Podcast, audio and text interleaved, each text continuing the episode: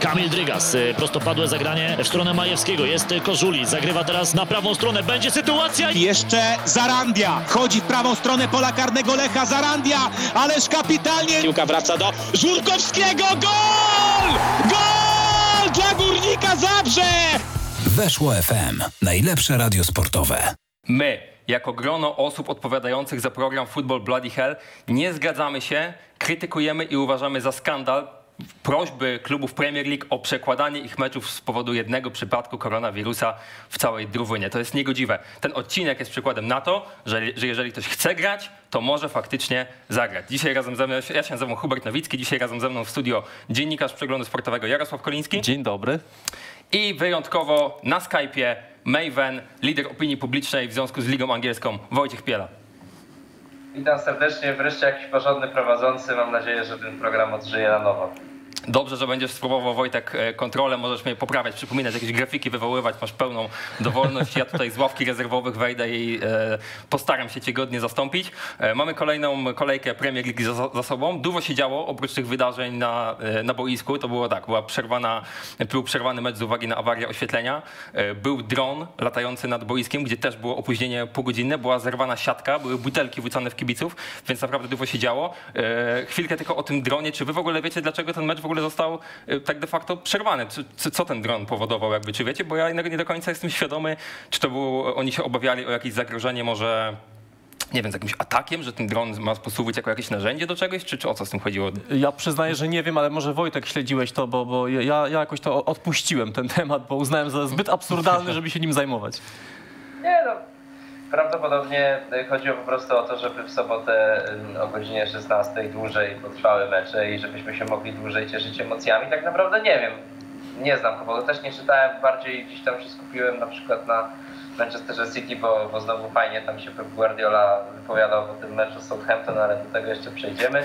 Natomiast nie wiem, no być może to gdzieś była obawa, że to jest, nie wiem, no jakiś taki dron, gdzie ktoś sobie będzie to nagrywał nielegalnie, czy coś takiego, jakiś streaming, nie wiem, jakby to tutaj tak teraz drążę, natomiast no to na pewno była inna sytuacja niż kiedyś, jak e, był mecz Albanii z Serbią bodaj, kiedy no, był dron, który się pojawił e, nad stadionem, ale tam e, no, była element flagi taki polityczny, tam były powody takie, że po prostu ten dron posłużył jako jakaś agitacja polityczna i, i, o to chodziło, natomiast tutaj no, były powody inne, pewnie jakieś bardziej prozaiczne. Najważniejsze, że ten mecz udało się dokończyć. No i też e, Wolverhampton e, potwierdziło swoją dobre, dobrą formę w tym sezonie. Duet Moutinho-Neves nie zawiódł, także, także to myślę, że tutaj mimo wszystko na pierwszym planie w tym spotkaniu.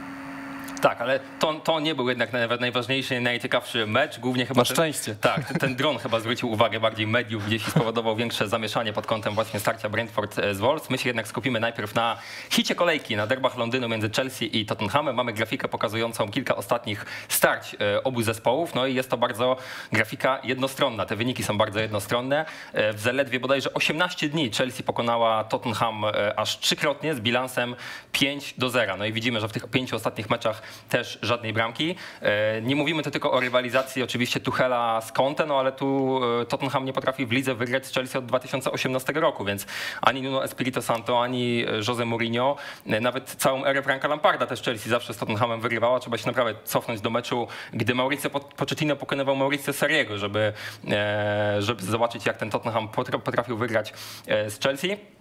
No i chyba musimy się skupić najpierw na tym, że ten Tottenham faktycznie zawiódł nasze oczekiwania. To nie był taki hit, jednostronny raczej widowisko. Tak, tak można powiedzieć. I tak jak niedawno mówiliśmy o tym, że Manchester City pokazał miejsce w szeregu Chelsea, bo dwa razy pokonał ją w tym sezonie bez najmniejszych problemów i Chelsea właściwie w tych dwóch meczach nie istniała. Tak teraz Chelsea pokazuje miejsce e, Tottenhamowi, bo też rzeczywiście mm, bez najmniejszych wątpliwości mogliśmy wskazać, e, kto w tym meczu był, e, był lepszy. Wreszcie wreszcie się udało Tuchelowi to, mm, że, że, że nie zawiodły te ogniwa, które nie, które nie powinny zawodzić. No oprócz Lukaku, bo to jest kolejny jakby mm, mecz, który do zapomnienia dla belgijskiego napastnika.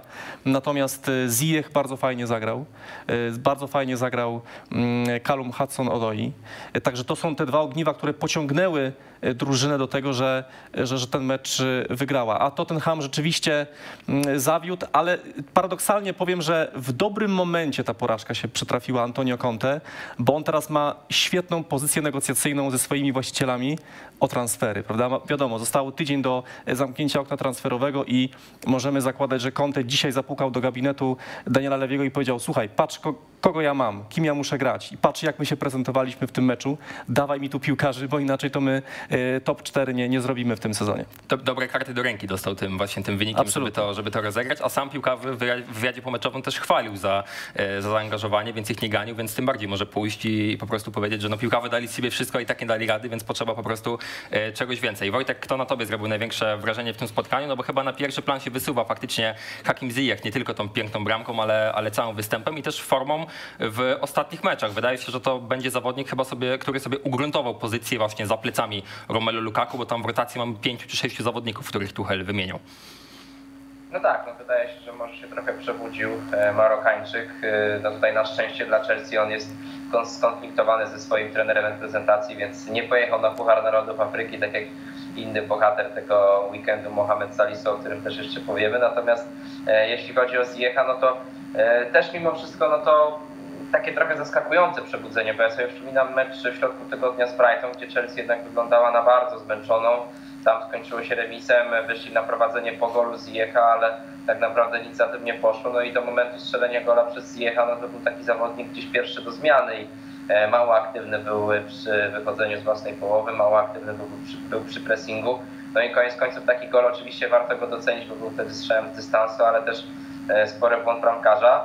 No a w tym meczu jednak z Tottenhamem potwierdził, że, że potrafi strzelać z dystansu i nie zawsze potrzebuje do gola błędy bramkarza, no bo tutaj to jak przymierzył, no to było naprawdę fantastyczne, natomiast no to ogromne natężenie spotkań, no to jest y, powoli taki główny temat y, ostatnich tygodni w Chelsea, no bo nawet y, w oficjalnym programie meczowym przed tym spotkaniem znalazła się taka statystyka pokazująca, ile meczów zespoły Premier League rozegrały od czasu ostatniej listopadowej przerwy na reprezentację.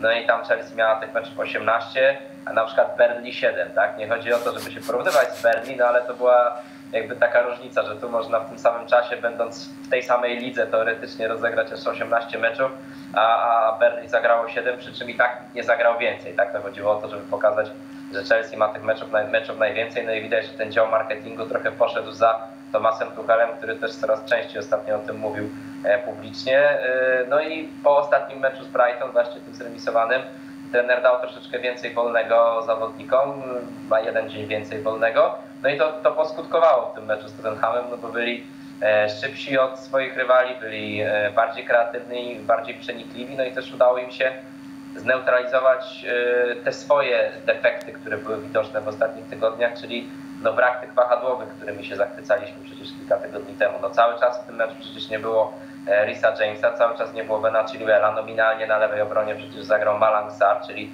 niedoświadczony zawodnik i to jeszcze stoper na dodatek. No, a mimo tego no, te akcje ofensywne Chelsea wyglądały całkiem nieźle, a w defensywie oczywiście to też jest gdzieś w cudzysłowie zasługa tego, że Tottenham nie był zbyt aktywny, no ale w obronie no, to też był pewnie jeden z najlepszych meczów Chelsea od e, dawna. Niestracony gol wreszcie, co też pewnie podbuduje Kepę, który no, teraz wykorzystuje ten swój czas, kiedy Mendy jest na Pucharze Narodów Afryki, także no, na pewno dużo powodów do zadowolenia dla Chelsea, natomiast Tottenham, tak jak tutaj Jarek wspominał, no, będzie musiał poszukać jakichś kreatywnych zawodników, no bo ten środek pola tutaj wydaje się zwłaszcza wymaga wzmocnień, też może kwestia tego prawego wahadłowego, no bo tutaj ostatnio trochę wskakuje do składu Doherty, Emerson Royal chyba nie przekonuje e, Conte, coraz głośniej mówi się Adamie Traore, że ma być tym e, lekarstwem na wszelkie problemy. No nie wygląda to może tak aż obiecująco, no ale wiemy, że Conte z Wiktora Mosesa potrafił zrobić piłkarza na mistrza Anglii, więc tutaj myślę, że warto Włochowi zaufać, no i te transfery się na pewno przydadzą. Tak, Antonio Conte dokonał trzech poważnych, znaczy podjął trzy poważne decyzje, czyli posadził na ławce, czy nie na ławce, przepraszam, na trybunach wręcz posadził e, Lo Celso, Dombele i Aliego. To są rzeczywiście, to jest taki jasny sygnał wysłany e, właścicielom klubu, że on tych piłkarzy po prostu nie chce, on na nich nie liczy. I w sumie się zgadzam, bo mm, jakby sumować bilans tych zawodników w tym sezonie, no to są tylko dwa gole i jedna asysta. Tych trzech zawodników, a mówimy o, o piłkarzach, którzy mieli być kreatywni, którzy mieli dać jakąś jakość temu zespołowi. Także e, tutaj tych trzech zawodników prawdopodobnie będą starali się sprzedać albo wypożyczyć e, w tym, w tym tygodniu. Mówi się, że Deli Ali ma mm, ofertę niby z Newcastle, że może tam będzie wypożyczony, Dombele być może będzie wypożyczony do PSG i dzięki temu e, trochę zluźni się miejsce w szatni na, na innych piłkarzy, na których e, Antonio Conte liczy. Przede wszystkim e, chciałby e, Traore z Wolverhampton, natomiast ja nie mam jakoś specjalnie przekonania. Nie wiem, czy ty się Wojtek ze mną zgodzisz, że Adama Traore nie kojarzy mi się ostatnio z piłkarzem, który e, który prezentuje jakąś wysoką jakość i te liczby Wolverhampton też nie są imponujące. Mm, Te statystyki nie, nie wyglądają dobrze. On często przecież jest nawet piłkarzem rezerwowym, więc ja trochę się dziwię, że Conte tego piłkarza chce, no ale z drugiej strony, tak jak Wojtek sam wspomniałeś, że że Conte też potrafił z Mosesa zrobić e, super zawodnika, więc być może Traore też odżyje przy tym trenerze. No ja też muszę tu się dołowić właśnie do twoich słów o Adamie Traore, no bo też jestem trochę zdziwiony tymi plotkami, no bo ja poniekąd Traore postrzegam w Premier League jako piłkarza takiego no przeciętnego, bo on jest, on jest piekielnie szybki, piekielnie silny, ma te swoje atuty, no ale to jest jednak zawodnik ofensywny, od którego musimy oczekiwać decyzyjności, e, dośrodkowań, strzałów, przynajmniej jednej z tych, e, z tych rzeczy, a on wypada blado tak naprawdę w każdej, no strzelił w ten weekend bramkę, która została anulowana przez minimalnego spalonego, tam się akurat popisał e, dobrym uderzeniem, ale ogólnie no, on po prostu nie gwarantuje tej odpowiedniej jakości. No, to jest to, taki piłkarz, który byłbyś wybitnym zawodnikiem, gdyby nie było bramek w piłce nożnej, no bo on by, by mógł ciężko zabrać piłkę, ale on zawsze bardzo często podejmuje złe decyzje po prostu i, e, i to ewidentnie widać, no i tym bardziej jestem zdziwiony, że taki fachowiec jak Conte chce, e, chce go pozyskać, zwłaszcza, że chociażby też Bergwijn też w ostatnim czasie się popisał, więc może by też warto zaufać na, na pozycji skrzydłowego. Dwie bramki w doliczonym czasie gry z Leicester w tygodniu, e, więc e, może go warto odbudować. Jak ty Wojtek postrzegasz te, te plotki dotyczące piłkarza Wolves? No tak, ale wiemy, że Bergwijn nigdy nie będzie wahadłowym. No to jest zawodnik typowo ofensywny, a poza tym też jakby polecam się nie zachwystywać tym wyczynem w środku tygodnia, bo gdyby nie to, no to tak naprawdę o karierze Bergwijna w Tottenhamie też byśmy mówili jako na razie wielkim rozczarowaniu. On nawet jeżeli odejdzie za jakiś czas, to przynajmniej będzie miał ten jeden swój moment chwały. No i to jest dla niego na pewno e, pozytywne. E, Natomiast w przypadku Tottenhamu to też trzeba popracować troszeczkę nad tą grą obronną, no bo tutaj zwracam na to uwagę Matt Doherty, że to już jest, że to już jest e, czwarty stracony gol przez Tottenham w tym miesiącu. No wiemy, że więcej nie będzie na szczęście dla Tottenhamu, bo już meczów kolejnych nie ma. No ale jak na jeden miesiąc stracić cztery gole ze stałych fragmentów gry, no to nie jest to najlepsza statystyka, nawet w pucharze Anglii zespół e, Morecambe w ten sposób im właśnie strzelił gola po rzucie rożnym, także no tutaj kolejny mecz, gdzie też e, Thiago Silva e, nie dał e, się upilnować dobrze obrońcom Tottenhamu no i, i wykorzystał dośrodkowanie Masona Mounta. No też inna kwestia jest taka, że no Tottenham dosyć bojaźliwie przystąpił do, do tych wszystkich spotkań z Chelsea, bo to właśnie też pokazywaliśmy fajnie na grafice, ale no te trzy mecze no to jest zbiór kilkunastu dni, tak, wszystko w tym roku, no bo też Tottenham z Chelsea rywalizował przecież w półfinale Pucharu Ligi, też nie potrafił strzelić gola zespołowi e, Tomasa Tuchela, który przecież w ostatnich tygodniach, nawet z tym Brighton w środku tygodnia pokazał, że można go napocząć. Brighton mam wrażenie wyszło bardziej ofensywnie na ten mecz usposobiony niż Tottenham, a czy Brighton ma aż tak lepszych piłkarzy od Tottenhamu w ofensywie? No, no niekoniecznie, nawet jeżeli ma ostatnio trochę w lepszej formie, no to wiemy, że no tak jak tutaj Jarek mówiłeś, no tacy piłkarze jak, jak Lo Dombele czy Ali, pewnie to też dla nich to był trochę ostatni dzwonek. E, W środku tygodnia pokazał się dobrze Harry Winks też jako asystent przy, przy, przy niektórych sytuacjach, czy też jako zawodnik, który się dobrze, dobrze podawał piłkę, ale jak widać jeszcze ta jego forma nie jest ugruntowana.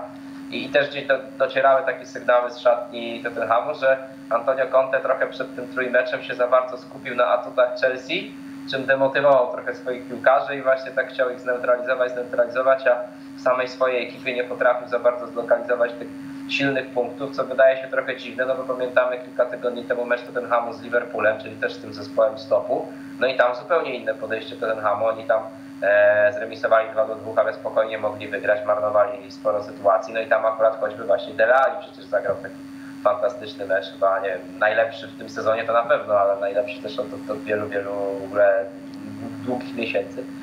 Także no tutaj są jeszcze bardzo nieskoordynowani podopieczni kątem, muszą pracować nad wzmocnieniami składu, no i też pewnie właśnie te mecze z Chelsea pokazały i Conte, ale też i włodarzom Tottenhamu, że no jeszcze, jeszcze trochę brakuje do tych, tych e, klubów z absolutnego, z absolutnego topu. E, Wojciech pisze na czacie, Traore to jest dobre jedynie w FIFA. No ja nie jestem zapalonym graczem, ale może faktycznie, faktycznie i tak jest, że w FIFA jest lepszy niż w rzeczywistości. Musimy co do tego meczu jeszcze poruszyć temat kontrowersji, no bo takowe były. E, zabrakło lub no, można podejrzewać, że zabrakło czerwonej kartki dla Bena Davisa po faulu e, na Malangu Sarze, gdzie było to ostre wejście w kostkę. No i został nieuznany gol Harry'ego Kane'a po tym, jak rzekomo faulował Thiago Silva tym odepchnięciem. Więc jakie jest wasze zdanie? Czy, czy sędzia podjął tu- tutaj dobre, dobre decyzje, zwłaszcza myślę przy tej bramce, bo ona wywołała chyba większą, większą burzę. Czy dla mnie sytuacja z karnym jest naprawdę ciężka do oceny i według mnie cokolwiek byśmy nie zrobili z tą sytuacją, to, to, to będzie ciągle pół na pół, że ktoś się zgodzi, ktoś się nie zgodzi. Ja osobiście, jak patrzę na tę sytuację, to myślę sobie, że to pchnięcie czy położenie ręki było zbyt delikatne, żeby spowodować upadek piłkarza. Według mnie ten gol powinien być uznany, zwłaszcza jeśli weźmiemy pod uwagę, że to jest Premier League, to jest liga, w której często naprawdę wchodzi się bardzo odważnie faulem, ślizgiem w piłkarza i często nie ma nawet żółtej kartki, bo się mówi, że to jest męska, twarda gra. To w takiej sytuacji, kiedy jest lekkie pchnięcie, od razu piłkarz upada i jest odgwizdywany faul, to ja się na to za bardzo nie godzę. Według mnie tu powinna być, e, powinien być gol, natomiast czerwona kartka absolutnie też jestem zdziwiony, że tej czerwonej kartki nie ma. Mhm. I to piłkarz jeszcze, który upada, to, czym mówiłeś, to nie jakiś taki filigranowy Manuel Lanzini powiedzmy, tylko no jednak no potężny byk Thiago Silva, który pod, Dokładnie pod, tak. pod lekkim dotknięciem od razu e, upada na murawę. E, Wojtek, twoje zdanie, czy ty również uważasz, że sędzia tu się dwa razy pomylił? Ja byłem zdziwiony, powiem szczerze, rzeczywiście tym, że ten gol dla Tottenhamu nie padł i też nie dziwię się frustracji Antonio Conte, no bo jak w sumie w całym meczu notujesz 8 kontaktów z piłką w polu karnym rywala, no to jak ci się już trafiło to, że strzelasz gola, wychodzisz na prowadzenie na Stamford Bridge, no to chcesz je utrzymać i, i wtedy może ten mecz też zupełnie miałby inny wymiar i trochę inaczej byśmy mówili o zespole Tottenhamu, że jest taki wyrachowany. No ale oczywiście to wiadomo, że, że, że jedno nie może przysłonić drugiego. Natomiast tak, i zgadzam się z Wami, że trochę nienaturalne e, było to, jak mocno upadł Thiago Silva względem tego, jak e, położył rękę Harry Kane. Natomiast co do e, sytuacji do Herty Sar, no to też wydaje mi się, że tutaj spokojnie mogła być ta czerwona kartka, także, także no cóż, no sędzia się pomylił w obie strony, to przynajmniej tyle dobrze, natomiast najlepiej byłoby, gdyby się nie pomylił wcale, no ale wiadomo, świat nie jest idealny i, i trzeba się z tym, trzeba się z tym. Oczywiście w tej sytuacji brał udział Matt Doherty, już widzę też na czacie, powiedziałem Ben Davis, oczywiście nie, to się pomyliłem, oczywiście, że to był Coś mi się nie zgadzało Matt, właśnie, Matt, tak. Matt Doherty, jak najbardziej. E, jeszcze w temacie Chelsea, bo powiedziałeś Jarek, że Conte ma teraz taką dobrą pozycję przetargową tą porażką. Pytanie, czy działa to w drugą stronę, czy Tuchel zyskał teraz też takie, taki trochę te dwa tygodnie na oddech, no bo wchodzimy teraz w tą przerwę zimową, będzie trochę przerwy jednak w tych meczach, no bo przypomnijmy, że w lutym oni zagrają chyba we wszystkich możliwych tak naprawdę rozgrywkach. Premier League, Liga Mistrzów, finał Pucharu Ligi, FA Cup, klubowe Świata, więc to, to będzie natężenie meczów co trzy dni. No a to ostatnie statystyki no, w, po- przed spotkaniem z Tottenhamem tylko jedno zwycięstwo w Premier League na siedem spotkań. Więc naprawdę to był duży kryzys, jak na tak wielki klub jak, jak Chelsea. E, I chyba no, można odnieść wrażenie, że to zwycięstwo akurat w tym momencie też było mu wyjątkowo potrzebne, żeby jednak tą narrację na ten czas najbliższy wokół klubu zmienić. Tak, zdecydowanie. No, inaczej się trenuje, kiedy się schodzi na, na przerwę, tą reprezentacyjną, nazwijmy to, e, kiedy, kiedy wygrałeś i kiedy po prostu do treningów podchodzisz y, no, z takim większym entuzjazmem po prostu, no bo inaczej się trenuje, jak się wygrywa, niż inaczej jak się, jak się przegrywa. Natomiast rzeczywiście to, co czeka Chelsea w lutym, to jest y, istny, no morderczy maraton, tak jak sam powiedziałeś. Wszystkie możliwe rozgrywki są właściwie w to zamieszane. Teraz policzyłem, że w styczniu 7 meczów Chelsea zagrała. I teraz w lutym chyba też to będzie 7 meczów. Teraz kilka dni piłkarze dostali wolne i, i to będzie im naprawdę bardzo potrzebne. Sam Tuchel mówi, że ostatnio złapał się na tym, że wsiada do autokaru, jadą na mecz i on myśli, właściwie to na jaki mecz my jedziemy, bo on już ma tak, tak jak jest zafiksowany, że, że sam nie wie z kim teraz, teraz jego drużyna będzie grała. Także to pokazuje jak wielkie zaangażowanie w mecze ma teraz Chelsea. No poniekąd sama tego chciała, no wygrywając Ligę Mistrzów e, też się musi liczyć z tym, że potem chociażby gra w klubowych mistrzostwach świata, więc jest to de facto dosyć przyjemny dosyć przyjemny mm, mieć taki dylemat, bo, bo to oznacza, że jesteś dobrą drużyną i grasz we wszystkim, co się da. Natomiast y, rzeczywiście no, piłkarze nie są robotami i tutaj też potrzebują po prostu zwyczajnie e, miejsca na regenerację. Mhm. No, same pozytywne informacje, tak z tego wybrnęliśmy, że Tomasz Tuchel wygrał, więc jest oczywiście zadowolony na przerwę. Conte przegrał, też może być zadowolony, może liczyć na, e, na transfery. Zadowoleni są też wyjątkowo piłkarze Southampton. Możemy sobie zobaczyć e, kozaka na kolejki, którego wybraliśmy w tym tygodniu. E, Jest to obrońca Southampton, partner Jana Bednarka z bloku obronnego, czyli Mohamed Salisu, no bo zaskakujący rezultat na St. Mary's, 1 do 1. Po 12 wygranych z rzędu przez Manchester City w końcu ekipa Guardioli została zatrzymana. No i naprawdę wybitne, wybitne zawody w wykonaniu Salisy, Salisu. Ściana nie do przejścia tak naprawdę i w driblingach, i w pojedynkach powietrznych, i w strzałach, gdy przyjmował e, na twarz e, tą bombę Phila, Phila Fodena. E, Więc naprawdę kapitalny występ. No a sam Guardiola po spotkaniu powiedział, że e, o dziwo, bo Guardiola często, może nie krytykuje swoich zawodników, no ale wymaga bardzo dużo perfekcjonizmu. On potrafi wygrać 5-0 i powiedzieć, że no, tu mu to nie pasowało, to nie pasowało. A po tym spotkaniu Guardiola powiedział, że bardzo dobre zawody zagrali jego podopieczni, mimo że zremisowali, że to był w ich wykonaniu lepszy występ niż chociażby z Arsenalem, e, gdzie wygrali ostatecznie w ostatniej minucie, a tutaj, a tutaj jednak e, padł remis, więc e, Wojtek chyba możemy być tym bardziej bić brawo piłkarzom Southampton za to, że po- potrafili tą maszynkę zatrzymać. No to prawda, natomiast to właśnie Guardioli, to to jest taki chyba jego psy- psychologiczny mastermind już któryś raz w historii, bo ja pamiętam też w przeszłości zdarzały się takie sytuacje, już przytoczę teraz konkretnego spotkania, ale też kiedy Manchester City przegrywał, no to Pep Guardiola potrafił swoich zawodników chwalić na e, konferencjach prasowych, a kiedy wygrywa, no to zawsze te nastroje tonuje, no to chyba właśnie jest taki zabieg mentalny, tak, że no kiedy wygrasz mecz, no to automatycznie ta twoja pewność siebie idzie do góry, no bo z faktu, z racji faktu samego wygrania meczu, więc no trener jest od tego, żebyś tam nie odleciał za bardzo.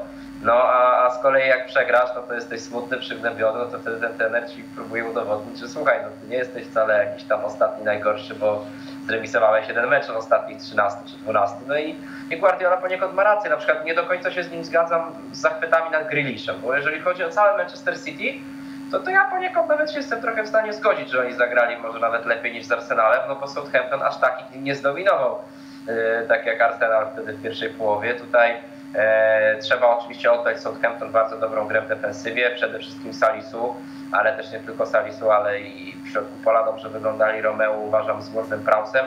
E, nieźle przytrzymywali tę piłkę, ale no City też miało sporo sytuacji. Były takie momenty, kiedy się wydawało, że już za moment ta piłka wpadnie, więc e, jakąś tam dozę szczęścia też na pewno ekipa Hasenhitla miała.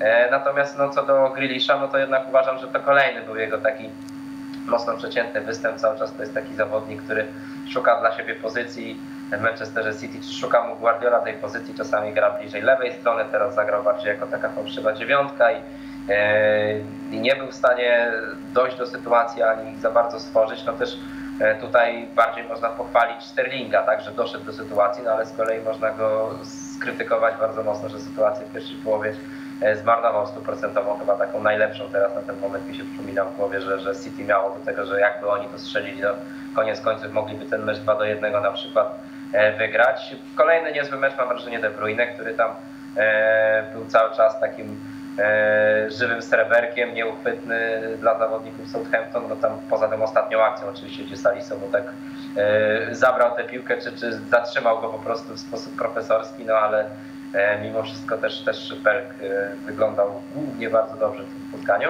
Także myślę, że no City nie powinno za bardzo być przygnębione po tym meczu, ale Southampton trzeba pogratulować, no bo wiemy, że to już jest drugi mecz w tym sezonie, zresztą też będziemy mieli grafikę, to pewnie za jakiś czas tutaj Hubert wywołasz, pokażemy, no że to już jest drugi mecz w tym sezonie e, Southampton, e, kiedy powstrzymuje Manchester City, więc też to nie jest jakiś tam przypadek. Co do Salisu, no to też czytałem taki tekst e, na The Athletic, właśnie troszeczkę większy o, o, o, o, tym, o tej atmosferze w Southampton po tym remisie, no i tam padło takie zdanie, które mnie trochę zaniepokoiło, że Salisu e, to jest e, zawodnik, środkowy obrońca, na którego oczy są najbardziej zwrócone, jeżeli chodzi o stopera świętych od czasów Virgila van Dijk'a. No i tak z tyłu głowy miałem, no, a jest jeszcze przecież taki Polaczek tam, nasz reprezentant kochany oczywiście polski Jan Bednarek, który w tym meczu też swoje dorzucił, to warto oczywiście podkreślić, że grał, aczkolwiek no, żółta kartka zapisana, zresztą po tej żółtej kartce no, to była afera, bo tam faulował bardzo mocno Grealisha, nawet nie wiadomo, czy jakby jakiś sędzia był bardziej surowy, to mógłby dać nawet czerwoną kartkę, no i tam Grealish się spiął z Oriolem Romeu, który stanął w obronie Bednarka, no i potem mówił Hasenkick o tym, że nawet Grealish czekał potem na Oriola Romeu w tunelu, żeby sobie to wyjaśnili, ale raczej wszystko było w sposób cywilizowany. Na co do Salisu, no to młody zawodnik cały czas, tak, 22 lata, taki rozwojowy, młodszy niż Bednarek. No i Southampton bardzo dobrze wyszedł, można powiedzieć, na tej wymianie, no bo Bednarek, tak jak grał w pierwszym składzie, tak gra nadal, no ale w zeszłym sezonie obok niego grał Westergaard y, jako partner w środku obrony. No to Westergaard wiemy, że jest starszy, 29 lat. E, Southampton na nim nieźle zarobiło całkiem, no bo 15 milionów funtów odszedł do Leicester. Tam w tym Leicester popełnia sporo błędów. E, No a za Westergaarda wskoczył młodszy, szybszy, lepszy e, Mohamed Salisu. No i kto wie, czy to nie będzie taki zawodnik, na którym też jeszcze więcej Southampton zarobi niż te 15 milionów.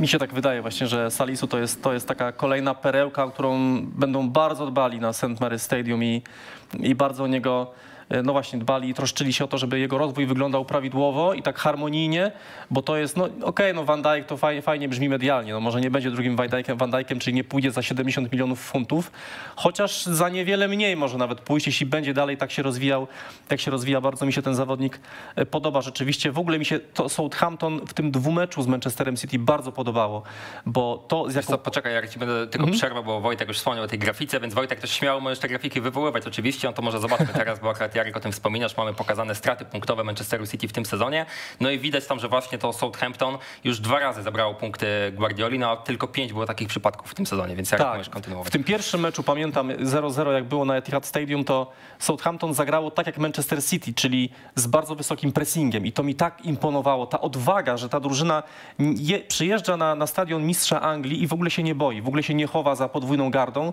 tylko naprawdę odważnie atakuje. Bardzo mi to imponowało. W tym meczu też naprawdę grali swoją piłkę przez długi czas, bardzo, e, bardzo odważnie, bardzo dobrze, do przodu, e, byli też blisko tego, żeby nawet podwyższyć prowadzenie, także naprawdę dobrze to, dobrze to wyglądało. Jeśli jesteśmy w ogóle przy Southampton, to tak je- jedną ciekawą historyjkę wam opowiem, bo e, ostatnio, czy niedawno, kilka tygodni temu zmienił się właściciel w tym klubie. Dragan Szolak został nowym właścicielem. No i słuchajcie, jest, jest bardzo ciekawa historia, dlaczego on w ogóle, e, serbski milioner, kupił sobie Southampton. Oczy- ot- Otóż wyobraźcie sobie, że zrobił to z zemsty na prezydencie kraju. E, Jest taka sytuacja, że Dragan Szolak jest e, magnatem, jeśli chodzi o rynek medialny, nie tylko w Serbii, ale w ogóle na, na Bałkanach. Trzęsie tym rynkiem medialnym. No i on miał, e, miał prawa do pokazywania Premier League. Jego stacja pokazywała Premier League, czy wiemy też w- z polskiego rynku, że jest to produkt taki atrakcyjny, prestiżowy. Dobrze mieć jest, e, dobrze móc jest pokazywać e, rozgrywki Premier League. Natomiast e, prezydent kraju, który z kolei rządzi publiczną telewizją, postanowił, jako że się nienawidzi z Szolakiem, że zrobi wszystko, żeby odebrać mu prawa do pokazywania Premier League i od nowego sezonu Premier League będzie w publicznej telewizji. I za tę możliwość zapłacił Aleksander Vucic, prezydent, 600 milionów euro, co jest w ogóle jakąś kwotą kosmiczną, biorąc pod uwagę, że jest to 8-milionowy kraj. Czyli zapłacili więcej za, niż, za te prawa niż, nie wiem, Francuzi, Niemcy, Skandynawowie, no, kraje o wiele bogatsze i, i większe.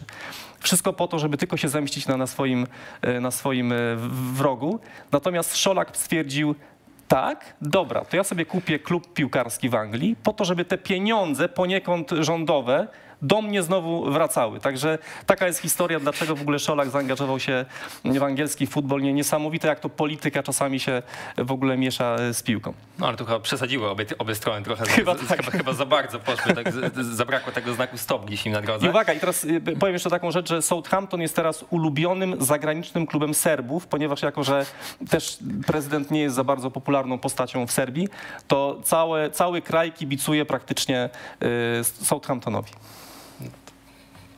Zagalopowali się faktycznie, no ale no ciekawa, ciekawa, ciekawa jak najbardziej historia. No i Southampton w tym sezonie też e, fajnie gra bardzo u siebie, no bo 8, z- 8 ż- meczów z rzędu ma obecnie bez porażki w meczach u siebie, więc Hassan Hutt też wykonuje świetną robotę. No nie byle jakie drużyny e, pokonane. W kolejnych kolejkach będą to Everton, Norwich i Watford, więc śmiało myślę, można myśleć o tym, żeby, żeby kontynuować. I tylko jeden przegrany mecz właśnie na St. Mary's w Premier League w tym sezonie e, Southampton, mimo no, no, kilku strat indywidualnych w ostatnich sezonach. Hassan Hutt no, nie ma łatwo gdzieś na tym rynku transferowym transferową, a tu faktycznie e, świetnie sobie z tym radzą. No i tak jak też wspomnieliście, Salisu, moim zdaniem też to jest zawodnik, który jak najbardziej może w przyszłości e, pójść za duże pieniądze do jednego z, z czołowych klubów, no bo faktycznie to jest taka ściana w obronie. O ile Bednarek myślę jest bardziej odpowiedzialny za to rozprowadzanie piłki, za taką, za, za tą, za tą czystą pracę, no to Salisu wykonuje tą brudną robotę, czyli wślizgi, e, krycie indywidualne, pojedynki główkowe, stara się naprawdę być wszędzie i no, no, miejmy nadzieję, że, że Bednarek też utrzyma miejsce w składzie i że będzie ten świetny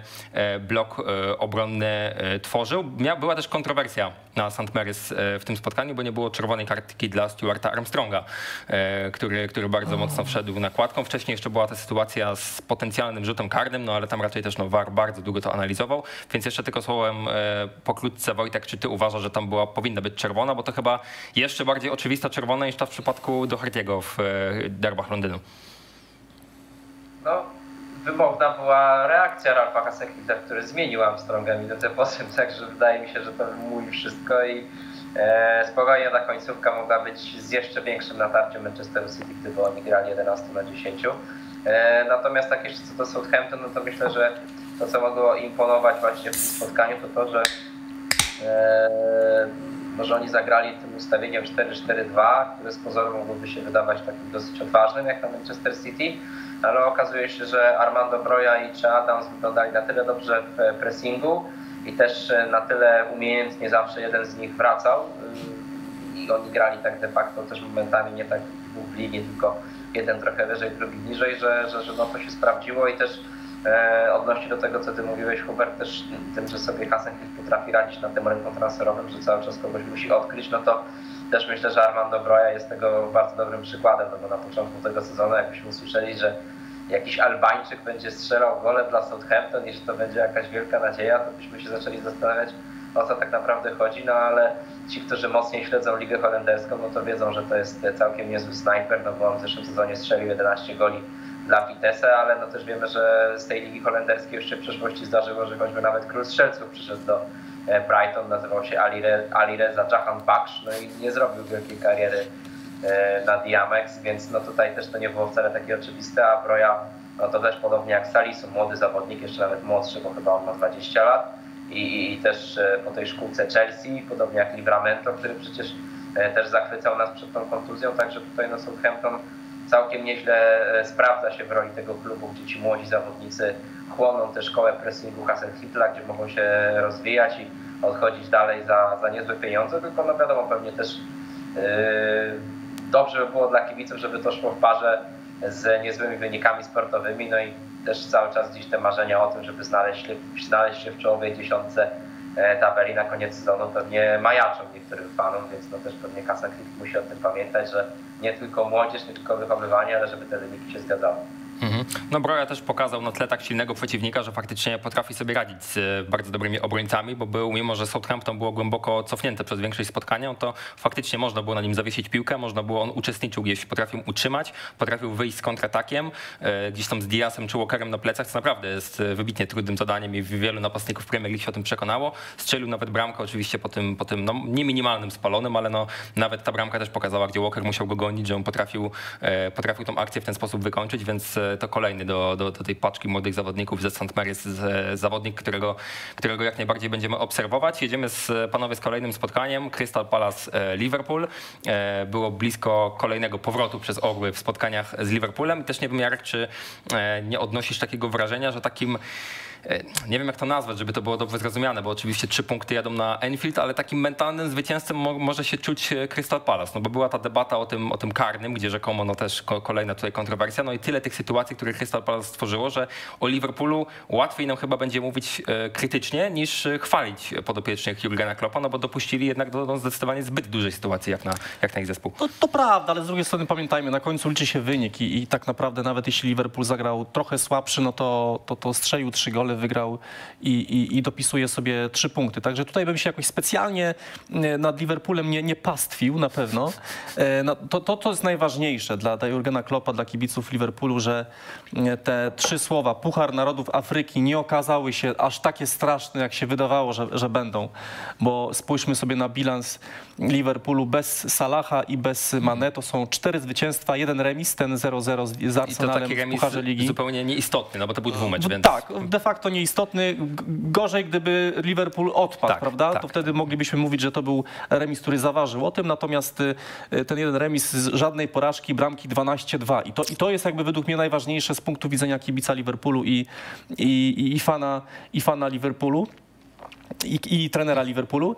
E, Także to, to jest najważniejsze i to, co Jurgen Klopp na co zwracał uwagę, że w naszym zespole zagrożenie bramki na bramkę rywala przychodzi z wielu stron i to pokazują ostatnie mecze. Zauważcie, że w poprzedniej kolejce z Brentfordem trzech różnych strzelców, trzech różnych asystentów. Teraz w tym, w tym spotkaniu trzech różnych strzelców znowu Liverpool miał. Także o to chodzi właśnie, żeby pod nieobecność tych największych gwiazd po prostu większa liczba innych piłkarzy wzięła na siebie odpowiedzialność za zdobywanie bramek, więc ten okres, za ten okres należy wystawić Liverpoolowi po prostu piątkę.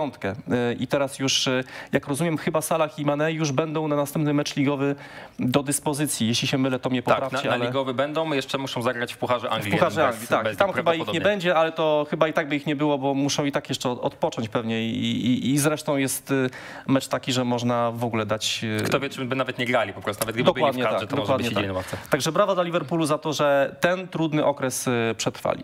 Mhm. Wojtek, czy ty również e, tak optymistycznie po tym weekendzie jako kibic Liverpoolu podchodzisz do, do sytuacji, czy jednak się denerwowałeś w trakcie tego starcia? I od razu możemy sobie zobaczyć również e, planszę ze statystykami wykonawców rzutów karnych e, w, w Liverpoolu, ponieważ no, również pod tą nieobecność Salaha ktoś musiał przejąć jego obowiązki właśnie w, w tej kwestii. No i tutaj Fabinho wykazał się również e, wczoraj mm, doskonałą precyzją, tak jak nas przyzwyczaił również przez całą swoją karierę, również wcześniej w Monako. No tak, tak to wszystko dobrze wygląda, że pewnie się skończy w ten sposób, że nie wiem, będzie jakiś półfinał Ligi Mistrzów i Liverpool odpadnie na przykład po rzutach karnych, ale no tak oczywiście pół żartem, pół serio. Natomiast jeśli chodzi o, o ten mecz z Crystal Palace, no to ja aż tak spokojny nie byłem. No ja uważam wprost, że to jest wynik e, na pewno za wysoki i nawet nie wiem, czy trochę niesprawiedliwy, że taki remis, nie wiem, czy by się Crystal Palace nie należał, no bo mimo wszystko początek kapitalny. Liverpool kompletnie zdominował swoich rywali, wyglądało to tak jak powinno. E, ale no im dalej w las, tym tych e, drzew było niebezpiecznie zbyt dużo i tych sytuacji naprawdę, to nie było tak, że nie wiem, raz gdzieś tam się urwali, tylko no tam Alisson naprawdę musiał e, dokonywać cudów, bo i sytuację miał Eduard, i Mateta, i Olise, w ogóle swoją drogą. Bardzo mi się ten zawodnik podoba, też pamiętam takie spotkanie sprzed kilku tygodni, jak Crystal Palace pokonało Millwall w Pucharze Anglii, no to tam to wejście Michaela Olise naprawdę dużo zmieniło i, e, i uważam, że to też może być w przyszłości niezwykle drogi zawodnik, na którym też ekipa z Selhurst Park zarobi. I to też jest w ogóle ciekawe, bo teraz się robi taka rywalizacja, że jeszcze do niedawna mówiliśmy, że Crystal Palace to jest Wilfried Zaha i długo, długo nic, a teraz nie wiadomo, czy jak Wilfried Zaha wróci po Pucharze Narodowa Afryki, to w ogóle odzyska miejsce w składzie, no bo mamy teraz też Ebereciego Eze, który wszedł z ławki, przecież po tej e, kontuzji już odbudowuje się, też ma e, bardzo wysokie umiejętności. Mamy tego Matetę, Eduarda, który strzelił gola, także naprawdę to wygląda całkiem, całkiem nieźle.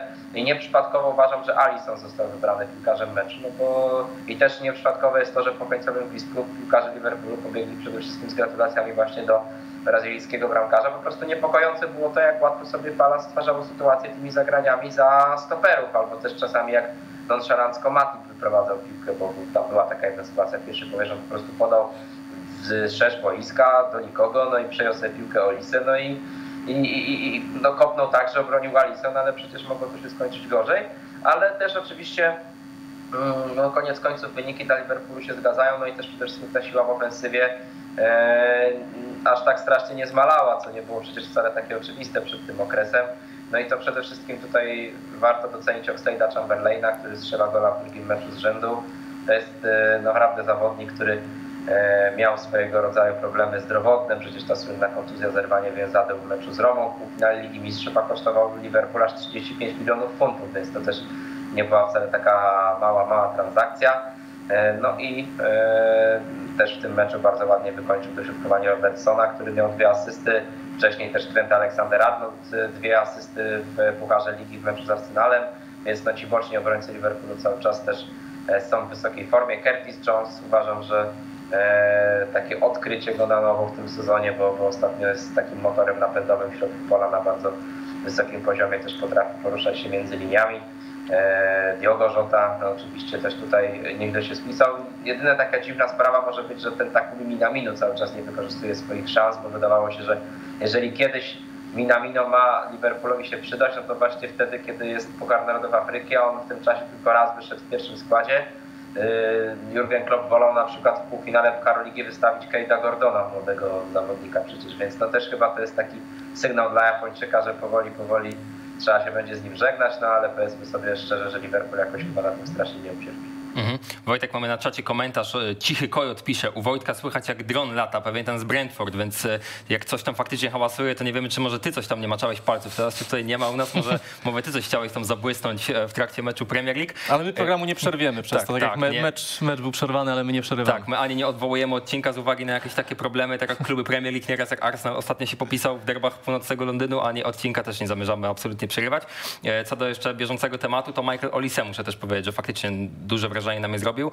E, Dwa celne strzały w tym spotkaniu, dwie wykreowane sytuacje i to takie naprawdę, ta, ta dla Conora Gallaghera to była absolutna setka, gdzie musi to zmieścić e, zawodnik wypożyczony z Chelsea e, w siatce. Dopiero w grudniu skończył e, 20 lat i tylko cztery razy w tym sezonie Premier League wychodził w pierwszej jednastce.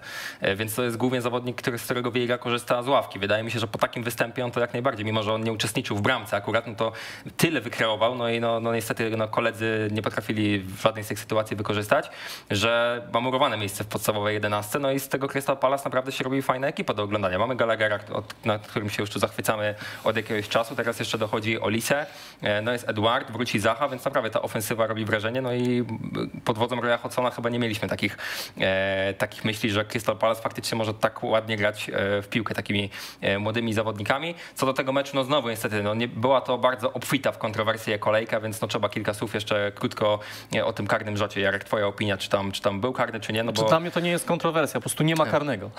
Właśnie, Według bo- mnie naprawdę to, to jest w ogóle. bo oprócz nie, samego, nie, nie rozumiem. O, oprócz samego karnego, to wręcz małe oburzenie sprawiło również samo podejście w ogóle do monitora e, sędziego, że on w ogóle się tym e, zainteresował. Czyli jak najbardziej. Jak najbardziej nie, nie, ma, nie ma karnego, natomiast szybko tylko powiem, ale to podanie Trenta Aleksandra Arnolda do Rzoty ty, przed tym karnym, po prostu palce lizać. No co, coś cudownego. No, chłopak ma tak ułożoną stopę, potrafi takie zagrać piłki, że czapki z To głów. samo oglądaliśmy też w tygodniu w meczu e, Carabao Cup, gdzie z, z Arsenalem też identycznie Mhm. fantastyczne podanie Trenta.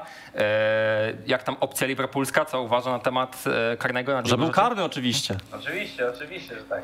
Nie no, ja też z tego powodu uważam, że wynik był na pewno za wysoki, a możliwe, że niesprawiedliwy, no bo nie powinno być być może 3 do 1, tylko w ogóle 2 do 1, a to już jest bardzo cienka granica, no bo z tylu sytuacji, co Crystal Palace zmarnowało, no to spokojnie z jedną mogli wykorzystać, więc nie no, nie było rzutu karnego, no jakby piłka nożna nie polega moim zdaniem na tym, że jak tracisz kontrolę nad piłką, to ją sobie wypuszczasz i wpadasz w bramkarza i wtedy masz rzut karny, no bo to by było za proste dla napastników, także no trochę się chyba zagalopował tutaj pan arbiter, no ale co zrobić. Mhm. Idziemy dalej. Kolejne spotkanie wczorajsze Arsenalu z Burnley. Pisałeś Jarek właśnie, że Arsenal taka drużyna, która jak już myślimy, że zachwyca, no to przychodzi nagle taki tragiczny okres. Jak już jest za długo ten, ten tragiczny okres, to nagle e, potrafi czymś, czymś ciekawym nas e, zainteresować. No Sean Dyche pewnie się cieszy z tego jednego punktu, no bo to ka- każdy tam na turf może być na wagę złota, no ale nie za bardzo Burnley w tym meczu pokazało, że może coś, e, coś, coś więcej wyciągnąć. Bombardowana bramka, no może nie aż tak, no ale jednak no, mocno atakowana bramka Nika Pope'a. No i zabrakło wykończenia. Cały czas mówimy o tym, o tym samym problemie w, w Arsenalu od jakiegoś czasu. No to prawda, no chyba to są cztery czy pięć meczów już bez strzelonego gola Arsenalu z rzędu. To jest naprawdę zatrważająca e, statystyka. Arteta też narzeka na, na zmęczenie, chociaż to jest to zmęczenie powiedzmy, że na pewno jest na mniejszym poziomie niż, niż w przypadku Chelsea, no bo Arsenal jednak nie ma aż tylu meczów do, do rozegrania, ale, ale Arteta na pewno to, co można e, powiedzieć, no to ma- tę wąską e, ławkę rezerwowych, bo ja teraz, uwaga, odczytam nazwiska piłkarzy, którzy grali, znaczy, którzy siedzieli w tym meczu na ławce rezerwowych. Patino, Giraud Hutchinson, Mhand, Alebiosu, Biret, Inketia. Chyba tylko tego ostatniego znamy. Nie, jeszcze Patino znamy, no bo to jest też zawodnik, który już się zdążył pokazać, ale sp- spójrzcie, tam jest pięciu wychowanków, kompletnie nieznanych piłkarzy. Dlatego Arteta, mimo że w tym meczu bardzo kiepsko cała drużyna wyglądała i ta gra się nie układała, był w stanie zrobić tylko jedną zmianę. Wpuścił na boisko Neketiaha, który swoją drogą niestety nie, nie pokazał nic wielkiego, nie odmienił losów meczu. I to też pokazuje, że ta ławka rezerwowych jest bardzo ważna, no bo tak, w meczu z Manchester United, o czym będziemy zaraz mówili, wchodzi Rashford, strzela zwycięskiego gola. W tygodniu w Tottenhamie, wchodzi Bergwijn, strzela dwa gole i wygrywają z Leicester. Arsenal nie miał takiego zawodnika, który mógłby wejść na boisko i, i coś zrobić. Więc Arteta też tym remisem, trochę tak jak Conte z tą porażką z Chelsea, ma teraz argumenty, żeby prosić właścicieli, prosić prezesów klubu o jakieś e, transfery. No będą się starali i sam Arteta mówi, no coś będziemy się starali robić, ale czy nam się uda, to, to nie wiem. Bo, bo ciekawa też jest sprawa, że, że wrócił Aubameyang do, do Anglii już. No i co? I trenuje, I trenuje tak jak Wojtek dzisiaj, czyli w odosobnieniu, z daleka od drużyny, nie, nie, nie trenuje z drużyną. I też ma 7 dni Arsenal na to, żeby te sprawy rozwiązać. Trzeba się Aubameyanga po prostu pozbyć albo go przekonać, żeby, żeby dawał z siebie więcej, ale to już chyba jest, chyba sprawy zaszły za daleko. Coś mi się wydaje, że tego piłkarza po prostu... No i tam też trzeba badania odpowiednie jeszcze zrobić, żeby tam się okazało, że on jest zdolny do gry A dalej. no właśnie, no on jeszcze- tam niby zapewniał, że wszystko jest w porządku, no ale jaka jest prawda, pewnie tego, tego nie wiemy. Y, Wiemy natomiast y, z angielskich mediów, że przyszła oferta z Arabii Saudyjskiej za Obameyanga. Y, k- Klub z Arabii Saudyjskiej jest gotowy pokryć całą jego pensję. No wiadomo, że to jest obrzydliwie bogaty y, kraj. Natomiast Obameyang nie jest zainteresowany, bo on czuje się na tyle jeszcze dobrym, wartościowym piłkarzem, że chciałby grać po prostu w ligach top 5, więc zobaczymy, y, czy uda się ten problem rozwiązać, no bo to też pewnie jest uzależnione od tego, czy, czy uda się jakiegoś piłkarza w to miejsce sprowadzić. Napastnik jest na pewno bardzo Arsenalowi potrzebny. Mhm. To co w takim razie Wojtek? Duszan Wlachowicz może na, na ratunek, bo są takie plotki łączące napastnika Fiorentiny właśnie, tylko no tam wiele, wiele klubów jest zainteresowanych tym zawodnikiem. No i też pytanie, czy po tak krótkim czasie tak dobrej gry e, tego napastnika, no to to już jest taki, taki zawodnik, który nas do, do siebie przekonał i który jest e, jakąś oznaką gwarancji kilkunastu bramek w sezonie w, w Premier League. Czy może masz jakieś inne, inne y, doniesienia dotyczące właśnie potencjalnego nowego napastnika w, w szeregach Arsenalu? Dlatego, dlatego mi ten laptop tak brzęczy, bo tutaj po prostu cały czas przetwarza kolejne nazwiska zawodników łączonych z Arsenalem i sam nie jest do końca w stanie stwierdzić, które by było najlepsze. Wlachowicz wydawało się, że tutaj taki może być, ale dzisiaj z kolei słyszałem plotki, że z Juventusem już niemalże dogadany, także będzie pewnie ciężko. No ale napastnik jest potrzebny, no bo e, zresztą tak jak pokazywaliśmy na Belce, to od chyba 2005 czy 2006 roku Arsenal nie miał aż tak słabej serii, żeby w czterech meczach z rzędu nie strzelić gola. E, No i teraz oczywiście ta przerwa, gdzie Arteta będzie mógł troszeczkę wypracować ze swoimi zawodnikami. E, No ale trzeba powiedzieć, że też będzie musiał, musiała przyjść do niego taka refleksja, co się stało przez ostatnich kilka e, tygodni, no bo tak jak mówiliśmy, że końcówka grudnia była niezwykle obiecująca dla kanonierów, oni tak od połowy grudnia do końca tego miesiąca wygrali cztery mecze z rzędu w takim przecież bardzo newralgicznym okresie, no to E, Później w styczniu no i, i odpadli z Pucharu Ligi, nie dali rady awansować do finału i odpadli z Pucharu Anglii, też w lidze. E, Tutaj no, widzimy choćby remis z Burnley, ta porażka też z Manchesterem City. Wiemy, że to nie jest żaden wstyd City przegrać, aczkolwiek no, po takim meczu no, to wiadomo, że też to, że się chociaż tam remisu nie udało wywalczyć, no to e, na pewno też e, no, nie byli wszyscy zachwyceni w klubie.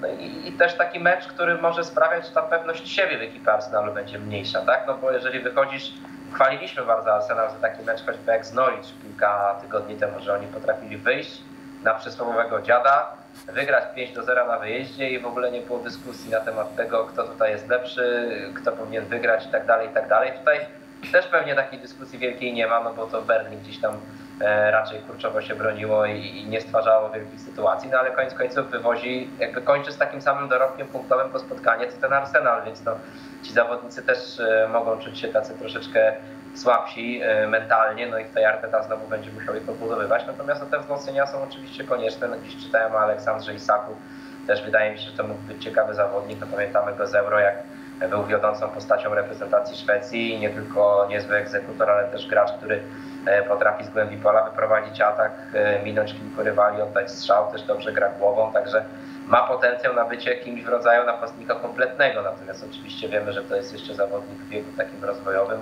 przed prawdopodobnie swoim takim wielkim transferem, no bo na razie występuje w Realu Sociedad i, i, i no kto wie, może ten Arsenal będzie dla niego albo tym punktem docelowym kariery, albo klubem, z którym, którym no, pokaże się na jeszcze szerszych wodach. Pewnie chciałby w Lidze Mistrzów. No i tutaj Arsenal, jeżeli też do tej Ligi Mistrzów chce awansować, no to na pewno musi się w tej drugiej części sezonu sprężyć. Mhm. No właśnie, takie mecze jak z Barley, no zdecydowanie kanonierzy po prostu nie mamy wątpliwości, że muszą wygrywać, zwłaszcza, że no właśnie walczą o to czwarte miejsce, które da im grę w, w Lidze Mistrzów, no i walczą o nie z Manchesterem United i West Hamem, którzy w ten weekend grali ze sobą, więc było wiadomo, że ktoś tam straci punkty, można było e, Nadrobić, i, tak, tak. Na, na, nadrobić te straty, no a tutaj e, strata dwóch punktów na, na zupełnie ostatnim w tabeli e, Barley, no i teraz płynnie możemy sobie przejść właśnie do wydarzeń. Jeszcze tylko taką Jasne. ciekawostkę tylko powiem o Berni. Słuchajcie, że Berni zagrało trzeci mecz ligowy na przestrzeni ostatnich sześciu tygodni.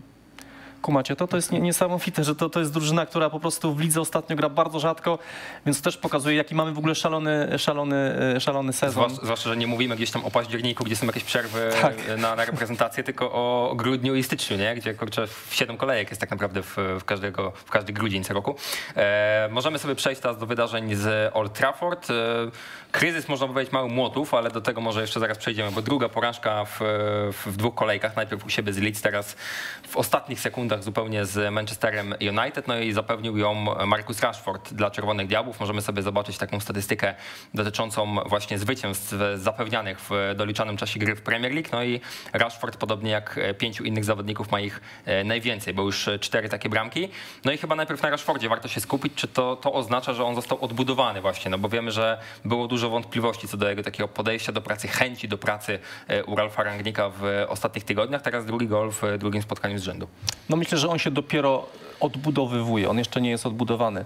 Też zauważmy, że te cztery gole, które strzelił w tym sezonie, wszystkie po wejściu z ławki, więc to, to też nie jest ciągle piłkarz, który nawet jest y, gotowy do tego, żeby być piłkarzem pierwszego składu. On dopiero powoli, y, powoli wchodzi i miejmy nadzieję, mówię z punktu widzenia dla kibiców Manchesteru, że, że mają pewnie nadzieję, że, że ten zawodnik zacznie wreszcie prezentować coś na, na tym właściwym poziomie, no bo, bo to jest piłkarz, który ma być tak naprawdę miał być potencjalnie kolejną legendą klubu, piłkarzem, który przez wiele, wiele lat będzie zapewniał bramki. Ja wiemy, że to skończyło się, czy na razie trwa tak sobie, bo też tro, trochę mówi się o tym i pisze w Anglii, że, że Rashford za bardzo się zaangażował jednak w sprawy pozaboiskowe. Wiemy, że to jest piłkarz, który robi fantastyczne rzeczy, jeśli chodzi o, o walkę z głodem wśród, mm, wśród dzieci.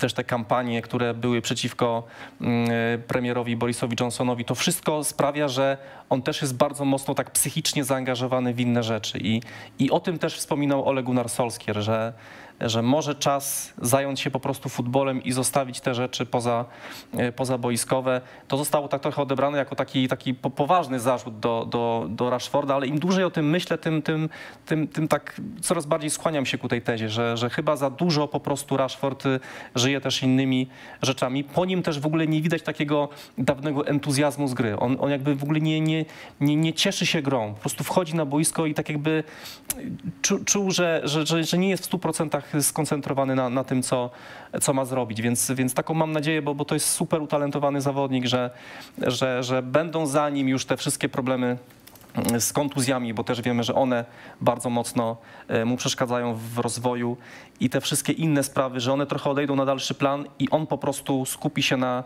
na grze.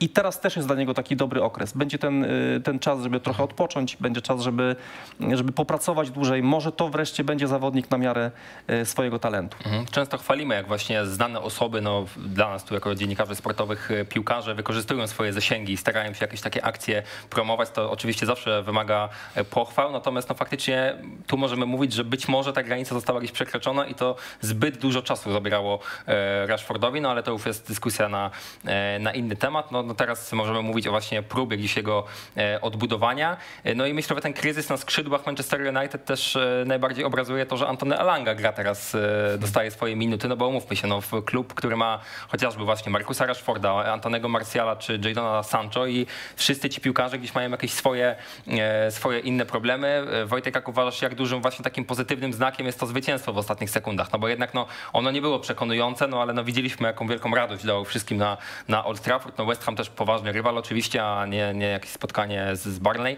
więc e, być może możemy mówić właśnie o starcie jakichś lepszych kilku miesięcy pod wodzą Rangnika na Old Trafford. Na pewno on by bardzo tego chciał, bo czytałem, że pół miliona funtów ma dostać premii, jeżeli Manchester United się zakwalifikuje do Ligi Mistrzów. Także gra idzie o całkiem niezłe pieniądze, radość była, nawet Cristiano Ronaldo został po końcowym gwizdku, cieszył się z kolegami z drużyny, z kibicami. Nie, nie był wkurzony tym razem, zagrał cały mecz, więc tylko nie zmieniał może dlatego, ale to rzeczywiście pamiętamy no tę kuriozalną, mówiąc wprost, sytuację w meczu z Brentfordem. Ale co do tego meczu właśnie z Brentfordem i teraz tego starcia z West Hamem, no to yy, no chciałbym mimo wszystko skrytykować West Ham za jakieś takie słabe poczynania ofensywne tego zespołu, no bo nawet w tym meczu z Brentford, gdzie United no wygrało wyżej, bardziej przekonująco koniec końców w drugiej połowie pokazali swoją siłę, prowadzili już przecież 3-0, no to nawet w tym meczu Dawid De Gea miał zdecydowanie więcej pracy niż w spotkaniu właśnie e, sobotnim. Tam przecież w pierwszej połowie no to Jensen choćby miał e, bardzo dobrą sytuację, no i taka prawdziwa nawałnica poszła ze strony e, ekipy Tomasa Franka. Tutaj e, no pierwszy celny strzał miał miejsce w 70 tam którejś minucie i i koniec końców nawet nie wiem, czy to nie był jedyny, aż tak dokładnie tej statystyki nie sprawdziłem, ale no nie było zbyt wiele tych sytuacji. I też z jednej strony oczywiście Ralf Rangnick chwalił swój zespół za to, że to był też najlepszy mecz w defensywie od wielu, wielu tygodni, że Harry Maguire wreszcie wyglądał jak kapitan i pewnie coś w tym jest, ale no mimo wszystko tutaj no po takich zawodnikach jak Fornal, Slancini czy Antonio czy Bowen, patrząc zwłaszcza na formę Bowena przecież w ostatnich tygodniach, gdzie on strzelał asystował jak najęty, no to pewnie spodziewalibyśmy się więcej. I też tutaj w tym meczu widać było ten kontrast między ławką rezerwowych Manchesteru a West Hamu, gdzie mówimy przecież o klubach o podobnej pozycji teraz w tabeli, tak? Że one mają podobne cele i West Ham chciałby zagrać Lidze Mistrzów w przyszłym sezonie i Manchester United, no to Manchester ma tę przewagę i nad Tottenhamem uważam w tym momencie i nad West Hamem, tak? Że ma tę kadrę po prostu szerszą i nad Arsenalem. E, no bo tutaj wchodzi Rashford, wchodzi Cavani i oni robią przecież zwycięskiego gola, no a zespole West Hamu ci ofensywni zawodnicy typu Vlasic czy Jarmolenko nawet nie ruszyli się z ławki rezerwowych, a kiedy Jarmolenko wchodził w tym sezonie, bo co ciekawe to jest zawodnik, który wchodził najczęściej, 11 razy, no to nie dawał zbyt dużego, nie miał zbyt dużego wpływu. Vlasic też na razie jest rozczarowaniem, no i tutaj trzeba chyba jednak, no to jest trochę stara śpiewka, ale mówi David Moyes o tym, że no to nie jest tak, że my nie szukamy napastnika, bo oczywiście te pytania się znowu pojawiły. My go szukamy od dwóch lat już na rynku transferowym, ale to nie jest takie proste. Zawsze kluby dyktują wysokie ceny i tak dalej, i tak dalej. I pewnie ma sporo racji, natomiast no jednak bez nowego napastnika, czy bez e, wzmocnień w ofensywie West Ham nie zagra w Lidze Mistrzów moim zdaniem. No w zeszłym sezonie pamiętamy przyszedł Lingard do zespołu i to nadało e, nowej jakości na, na rundę wiosenną, a i tak przecież ostatecznie trochę zabrakło. W przeszłości też pamiętamy transfery Bowena Sołczka w zimie, które e, sprawdzały się w West Hamie, więc dobrze by było, żeby ktoś teraz taki przyszedł. Antonio e, ma niezły sezon, 8 goli strzelonych w tym sezonie, w tych, w tych rozgrywkach, ale tylko jeden przeciwko zespołom top 6 z Tottenhamem w październiku, więc to też pokazuje, że w tych meczach z lepszymi czegoś mu brakuje, także no to był taki mecz, gdzie jednak jeden z kilku, które są dowodem na to, dlaczego West Ham e, ma zbyt wąską kadrę, moim zdaniem, aby awansować do Ligi Mistrzów. No tak, no bo młoty mają spory obecnie problem, no a nie możemy mówić o jakimś kryzysie personalnym w ich szeregach, no bo zabrakło Łukasza Fabińskiego, no ale no, on w żadnym stopniu nie odpowiada za grę ofensywną zespołu, więc no tutaj nie możemy też winić Areoli za, za jakieś błędy z tego spotkania. E, nie ma Saida Benramy, który wyjechał na Puchar Narodów Afryki, no ale to też nie jest zawodnik, który jest mózgiem całej operacji, więc jakby skład był e, po prostu... Był okej. No, był okej, był normalny, to była pierwsza jedenastka, no a mimo to faktycznie drugi tydzień z rzędu trochę, trochę młoty zawodzą. E, Kilka słów o spotkaniu Evertonu teraz z Aston Villą. Myślę z dużej chmury mały deszcz, bo to miał potencjał, to spotkanie miało potencjał faktycznie, Oj, miało. e, żeby dobrze zacząć tą sobotę z Premier League. E, No a tak w zasadzie no, oba zespoły po trochę rozczarowały. Najbardziej szkoda mi było po tym spotkaniu widzów, którzy siedzieli po tej bramce z perspektywy kamery z lewej strony, bo e, oni za bardzo nie mieli co oglądać, bo w pierwszej połowie cały czas atakowała Aston Villa na prawą stronę, a w drugiej Everton na prawą stronę, więc bardzo A daleko. bilety tak samo drogie. Tak, więc bardzo daleko mieli do tych boiskowych wydarzeń. No i gdzieś e, ciężko jakoś kogoś wyraźnie za to spotkanie pochwalić. Aston Villa faktycznie wygrała. Coutinho chyba nas za bardzo nas nie zachwycił swoim występem od, od, od pierwszej minuty. No i cała Aston Villa również, mimo że wygrała, no to jednak drugą połowę zupełnie odpuściła. Natomiast Buendia według mnie to jest zawodnik, którego możemy wyróżnić, bo według mnie zagrał naprawdę bardzo dobrze, plus oczywiście ta bramka, co w ogóle jest e, pewnym kuriozum, że tak e, niski zawodnik strzelił gola głową po stałym fragmencie gry, to to jest taki duży minus do obrony Evertonu, natomiast warto w ogóle powiedzieć o o Evertonie, bo podsumowaniem tego, co się dzieje w Evertonie, jak, jak, jak źle ten klub jest zarządzany, jest sytuacja z lewą obroną, ponieważ na lewej obronie w Aston Villa zagrał Luka Dim, który jeszcze kilka tygodni temu był kluczowym zawodnikiem Evertonu. Został sprzedany, ponieważ miał konflikt z Rafą Benitezem, którego zresztą już na Goodison Park nie ma i on zagrał na lewej obronie w Aston Villa zagrał bardzo dobry mecz. A z kolei kto zagrał na lewej obronie w Evertonie, to jest Ben Godfrey, czyli środkowy obrońca, e, ponieważ e, lewy obrońca nominalny Mykołenko, który był sprowadzony zamiast Dinia, miał być le lepszy od niego, nawet nie był na tyle dobry, żeby załapać się na ławkę rezerwowych. To myślę, że jest najlepsze podsumowanie tego, co się dzieje na Goodison Park. Jest szukanie nowego trenera. Wiemy, że najpoważniejszym kandydatem jest Vitor Pereira, portugalski e, trener, e, ostatnio pracujący w Fenerbahce, którego nazwisko zresztą bardzo często pojawiało się już e, wokół angielskiego futbolu krążyło, bo Everton już dwukrotnie się nim interesował jeszcze przed, zatrudnieniem em, Roberto Martineza w 2013 roku, przed zatrudnieniem Carlo Ancelottiego. Był przesłuchiwany jakby. Ostatecznie z, z, różnych względów nie, nie został trenerem.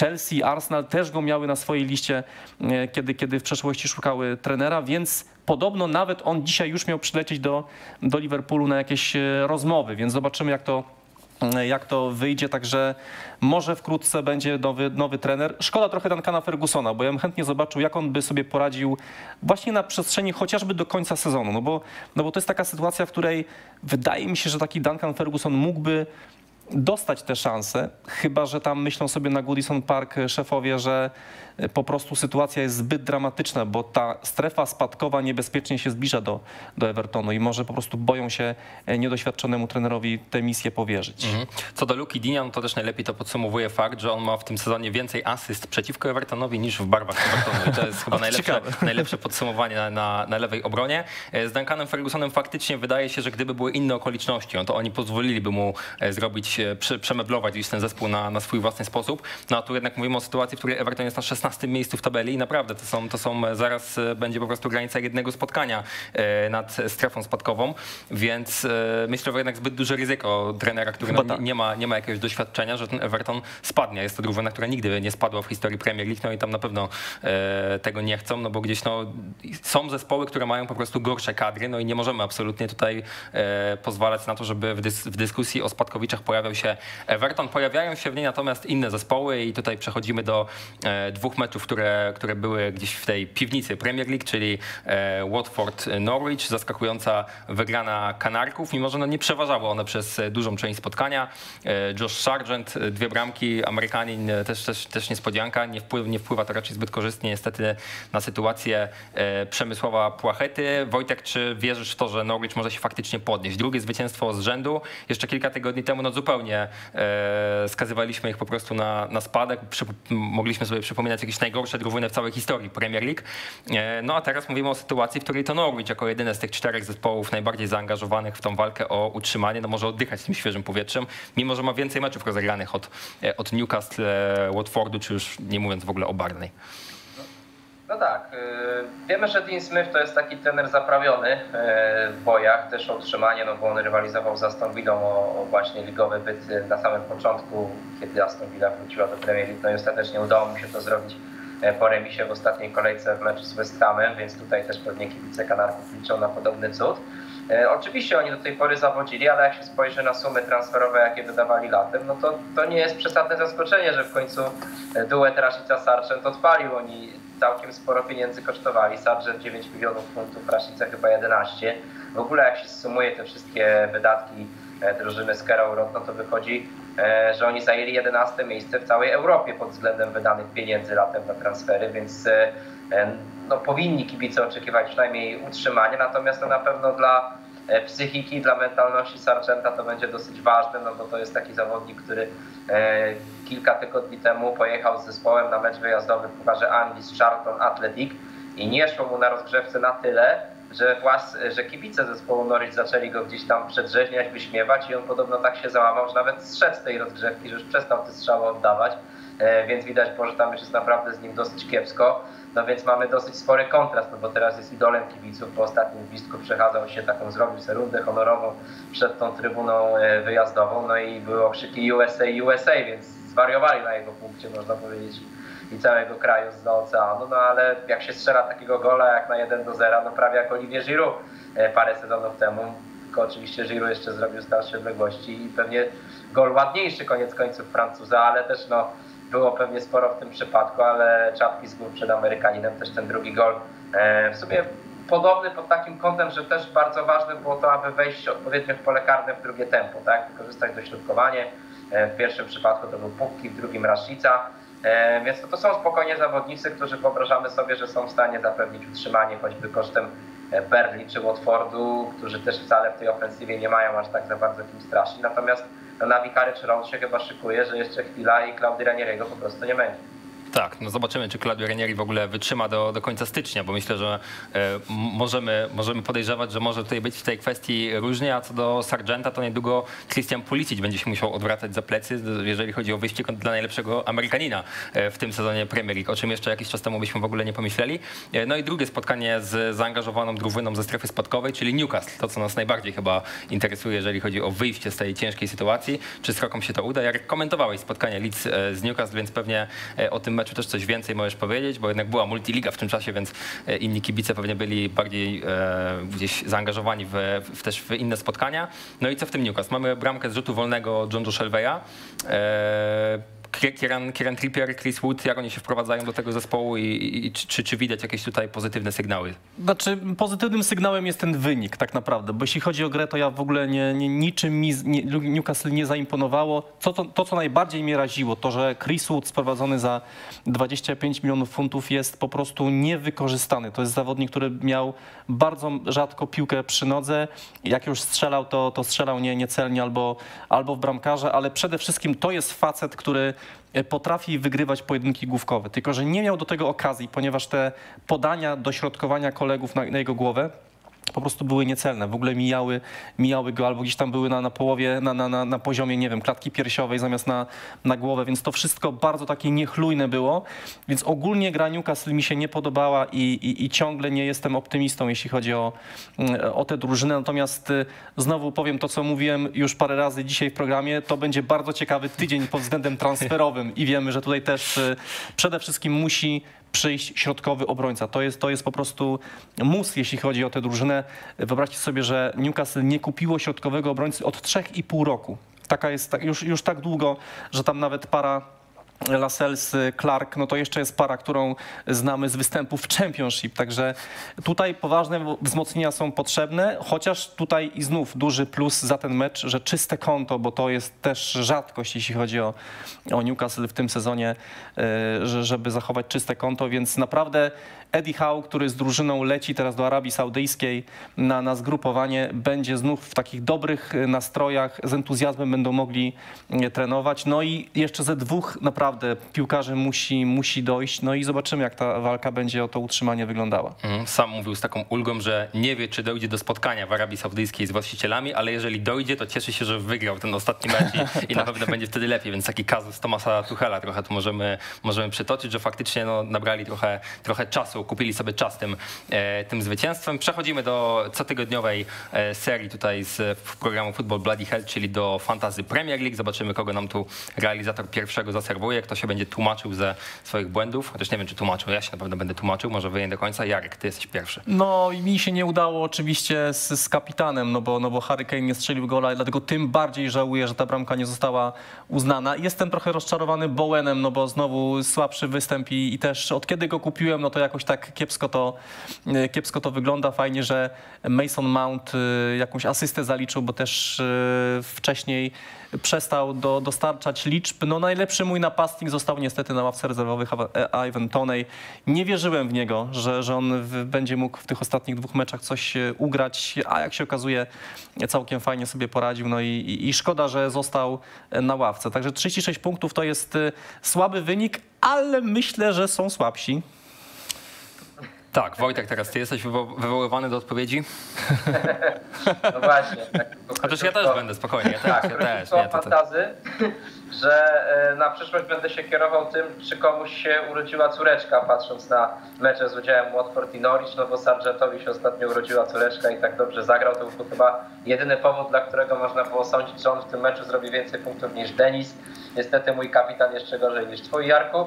Natomiast tak e, jeszcze chwilkę, wykorzystując swój czas na fantazy, to powiem coś mądrzejszego niż fantazy, bo tydzień temu mówiliśmy o tym, że e, Brentford jest, Brentford jest zainteresowany Christianem Eriksenem bardzo mocno, no to mamy mamy update, tydzień minął, no i jest jeszcze bliżej, już e, podobno są informacje o tym, że Eriksen jest dogadany e, z klubem z Brentford Community Stadium, natomiast jeszcze tam zostały tylko normalnie, ale w jego przypadku to aż testy medyczne. No i jeżeli tam zostanie dopuszczony przez wszystkich lekarzy, przede wszystkim tych od serca, no to będziemy mieli bardzo ciekawy powrót do Premier League i nie ukrywam, że ja na to zacieram ręce, no bo Eriksenowi to, jeżeli e, ktoś nie kibicuje Eriksenowi w jego powrocie do futbolu, to gdzieś na świecie umiera panda. O, tak.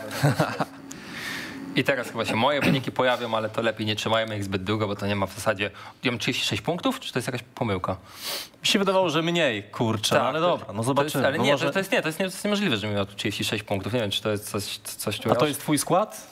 Tak. ja- Dobra, słuchaj, tak? no wiesz, no aż, to... ty, aż tyle byś tam uzbierał? Przecież ja mam Denisa na kapitanie, który, który zrobił minusowe punkty. Ja już wejdę szybko. Gdzie, gdzie? Mam 23 punkty. Zobacz, co jest mój skład. Jakiś błąd jest na grafice. Nie, nie. To Została ta 36 z, Mogłem- mojego, z mo- mojego składu widocznie. Mo, mogłem niby nie mówić, ale nie no, to jest, to jest, to jest tragedia. Denis na minusowych punktach, więc e, praktycznie wszyscy po dwa, tylko Van Dijk strzelił bramkę, więc tutaj nie ma absolutnie co mówić. I jeszcze Wojtek na koniec będzie chciał oddać głos, bo tu będziemy widzieć teraz lidera ligi, więc może jako ty pełnopra- pełnoprawny prowadzący wypowiedz się, bo nie wiem, czy to jest osoba, która wcześniej też była na pierwszym miejscu, czy, czy nie? Nie, nie, Łukasz jest po raz pierwszy, bo na pewno bym go zapamiętał przez ten e, nazwę zespołu Solskjaer Słony, tak? To jest e, niezwykle ciekawa nazwa, no i pokazująca, że Norweg też może mieć swoje dobre momenty w tym sezonie. E, No widzimy, że bench boost użyty i to tak z całkiem dużym powodzeniem, bo dwóch zawodników Arsenalu z obrony tutaj e, zapunktowało. Akurat Arsenal gola nie stracił, więc to jest to jedna z niewielu rzeczy, które możemy dobre powiedzieć o e, kanonierach e, po tym ostatnim spotkaniu. Także wielkie gratulacje dla Łukasza, po raz pierwszy jest liderem, ale wyprzedza chyba o dwa punkty tylko e, Sebastiana Ogrodowicza, który był tydzień temu, także tam rywalizacja cały czas jest, no i oby była do samego końca. Mhm. Ode mnie jeszcze informacje organizacyjne. Zapraszamy w kanale sportowym już za 50 minut o godzinie 18 na magazyn w ringu oraz o godzinie 20 na żużlowy Hate Park, w którym będą Edward Durda i Paweł Kołodziejczak, ale przede wszystkim Artiom Łaguta, e, wybitny żużlowiec, który, który odwiedzi dzisiaj nasze studio, więc zapraszamy na godzinę 20. Wszystko dla fanów tego czarnego sportu, tak się mówi na, na żużlu, tak? Chyba tak. Więc tak, więc, e, więc zapraszamy na 20. E, I dziękujemy za kolejny odcinek programu Football Bloody Hell. E, Dzisiaj razem ze mną w studiu był dziennikarz przeglądu sportowego Jarosław Koliński. Bardzo dziękuję. E, Był również z nami prowadzący ten program Wojtek Piela. Dziękuję ślicznie Hubert, E, ja już zostaję tutaj, nie wracam. Wygryzłem. Nie, nie, No to- nie, absolutnie. A ja jeszcze mi się kojarzy, bo kiedyś na żużel chodziłem, jest coś takiego jak ZZ, to się nazywa, zastępstwo zawodnika, więc ja dzisiaj byłem na takim ZZ w programie żużlowym, można zapisać, więc w tym klimacie Hubert Nowicki, dziękuję bardzo za ten odcinek, trzymajcie się ciepło i miłego tygodnia. Słuchaj nas na weszło.fm.